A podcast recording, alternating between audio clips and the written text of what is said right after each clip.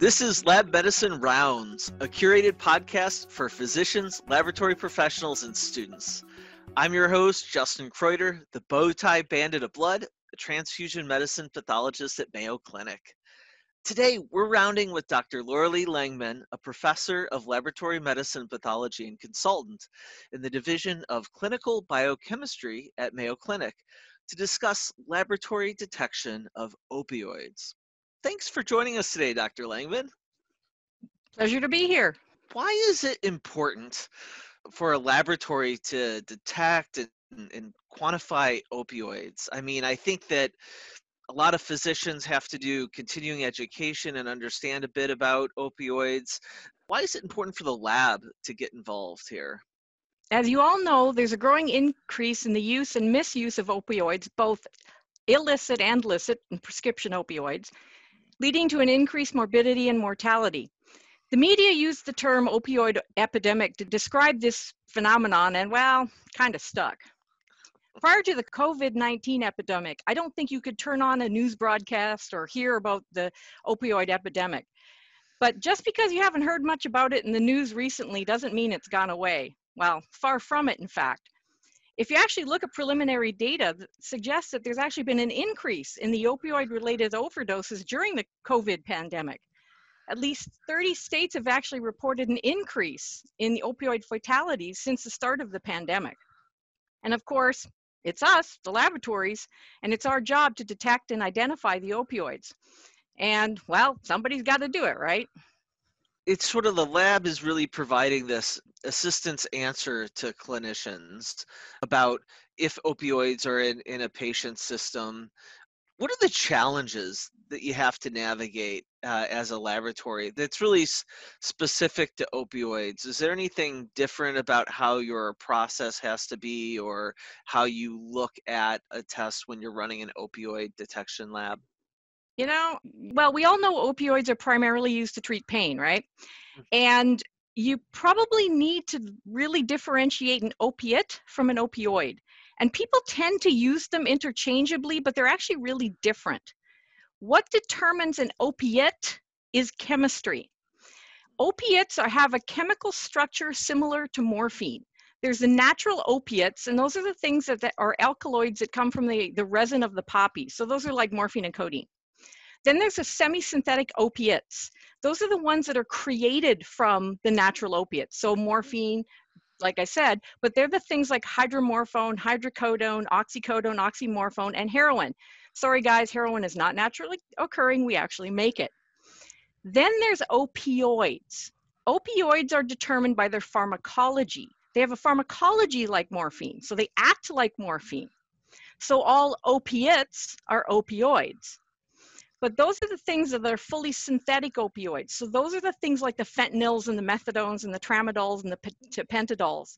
So here's why it's challenging. If you're talking, you have to distinguish things that have a chemical structure that are like the opiates and the things that are opioids, which are completely different chemically. That's a huge challenge. One of the big challenges is the analytical component. How do you measure all of these things? So even when you talk about the prescription ones that are all very chemically different, now you have all of the non-prescription, all of the illicit ones that you hear about in the news, and all of the things like the car carfentanils and all of those chemically ones that are very, very different. Now take that and add in the other thing that I haven't talked about yet, which is potency if you have a comparison that things like morphine is sort of given a potency of one. And okay. some of them have a potency that can be a thousand times more potent, which means you need a thousand times less, which means you now have to find it at a concentration in the body that's at more or less a thousand times less. So you've got a range of potencies and a range of concentrations of a thousand, as well as chemical differences that are incredibly varied. So biggest challenge, analysis. When you talk about this, is it just kind of a detection, kind of like a pregnancy test, or is it very important to quantify as well? Well, it's actually a good question from the standpoint that the answer is both yes, you have to be able to identify that it's there. So, yes or no, is it there or is it not there? And in some contexts, it's important to know how much is there because the ratio of, let's say, the parent drug to its metabolite can be very telling. So you do need to be able to do both aspects of it. That really kind of pushes us into kind of the clinical realm then. And could you help us get an understanding on how do you collaborate with other healthcare professionals? What are the physicians that you're interacting with? What's that context? Give us a little bit uh, on that?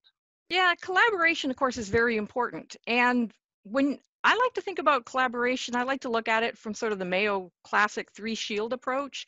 If you look at the three shield approach, looking at the clinical part of it, really what we do touches just about every aspect of the clinical practice. Okay. Like I said, opioids look at pain and treatment of pain touches just about everybody. So we've worked with our Mayo clinical colleagues and the major stakeholders at all sites to determine what they need, what are their expectations for what the lab can detect we, and when I say we, I mean our laboratory, we've worked with groups that have created evidence-based practice guidelines and collaborated with national societies to establish what is the best practice on how and what to be looking for when we test our patient samples. And um, I did briefly mention before those illicit group of designer drugs that you hear about in the media. And we work with our local law enforcement and medical examiner's office to keep track of what's out there and what are being used out on the street and what's common and what's uncommon.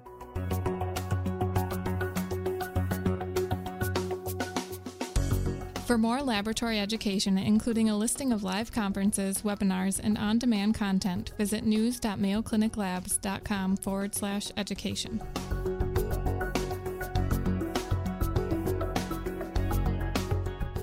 So is that kind of a parallel between? I, I mean, these days uh, we're recording this episode in early September 2020, and uh, you know a lot of discussion has been around lately about the evolution of COVID-19 testing. Is it really kind of the reality of what your work is like in terms of new you know illicit uh, street drugs that you're having to design new tests to detect is that a constant in your field? It, oh yeah. It's definitely a constant changing uh, thing. You're sort of always chasing um, the latest thing that's out there. There's always something new that's being created so you're always chasing it yeah that's fascinating and so could you elaborate a little bit about that collaboration with law enforcement? Because that's a little bit unique, I think, to your area of the lab and, maybe also in forensics uh, as well. But other aspects of lab medicine and pathology doesn't have as much of that interaction. Most of the lab otherwise and pathologists are used to interacting with other physicians. What's that law enforcement interaction like? A lot of it is from the standpoint of bulletins and emails and I don't want to say press releases, but kind of.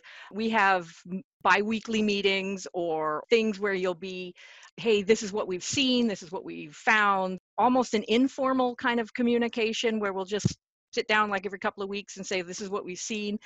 Um, it's it used to be back in the pre-COVID days uh, a little more face-to-face. Now it's it's a little more kind of like this, a Zoom kind of event or or uh, that kind of a, an approach. So the platform has changed a little bit different in the, like you say, in the COVID era, but it's still one of those things that uh, we all recognize how important the uh, communication and that collaboration is so you still have to make it happen however it happens. Does that interaction with law enforcement are, are you also periodically going to testify in court then on cases or is that somebody else is dealing with those issues? I do testify in court. It's it uh, depends how you define often. So the answer is yes i'm just not sure how you define often. You sound like somebody that's been in the courtroom. so interesting. I think that's interesting for I think our listeners, right? We have clinical physicians, we've got pathologists, we we've got uh, students all listening to this podcast. So I think you really kind of give an interesting uh, flavor to another a, neat aspect of laboratory medicine, this opioid or opiate testing. What do you think is the future in, in your area COVID 19 maybe has thrown a little bit of a wrench into things, but what does the future of uh, opioid testing look like? Well, you know, that's interesting because When you talk to people, you get a very different perspective, I think. One of the aspects that uh, a lot of people automatically see, and I'm going to talk about it and then I'm going to turn it around and say, but. So, we always talk about new technologies and new mass spectrometry because a lot of what our laboratory does its testing in is, is, mass spectrometry. And there's always new and more sensitive technologies become available. And there always seems to be a demand or a need to be able to find lower and lower concentrations of drugs whether it be because we get these more high potency drugs that are out there. And so there's always that sort of demand and that need for that. And i have absolutely no doubt whatsoever that it's going to be going in that direction as the technology just improves. And I'm not saying that's a good thing or bad thing, it just that's the way it's going to go. But what I think perhaps, especially with the prescription opioid um, side of things, not necessarily with the, the illicit one, but with the prescription um, side of things, I think we actually need to go back to the question with sort of that pain management aspect of it because there's obviously a lot of patients who are prescribed opioids and they need to be managed um, from the standpoint of are they taking their medications? Are they taking them correctly?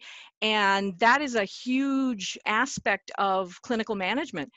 And one of the questions right now is what is an appropriate level of detection for those patients um, workplace drug testing has well defined cutoffs. It's been like that for years.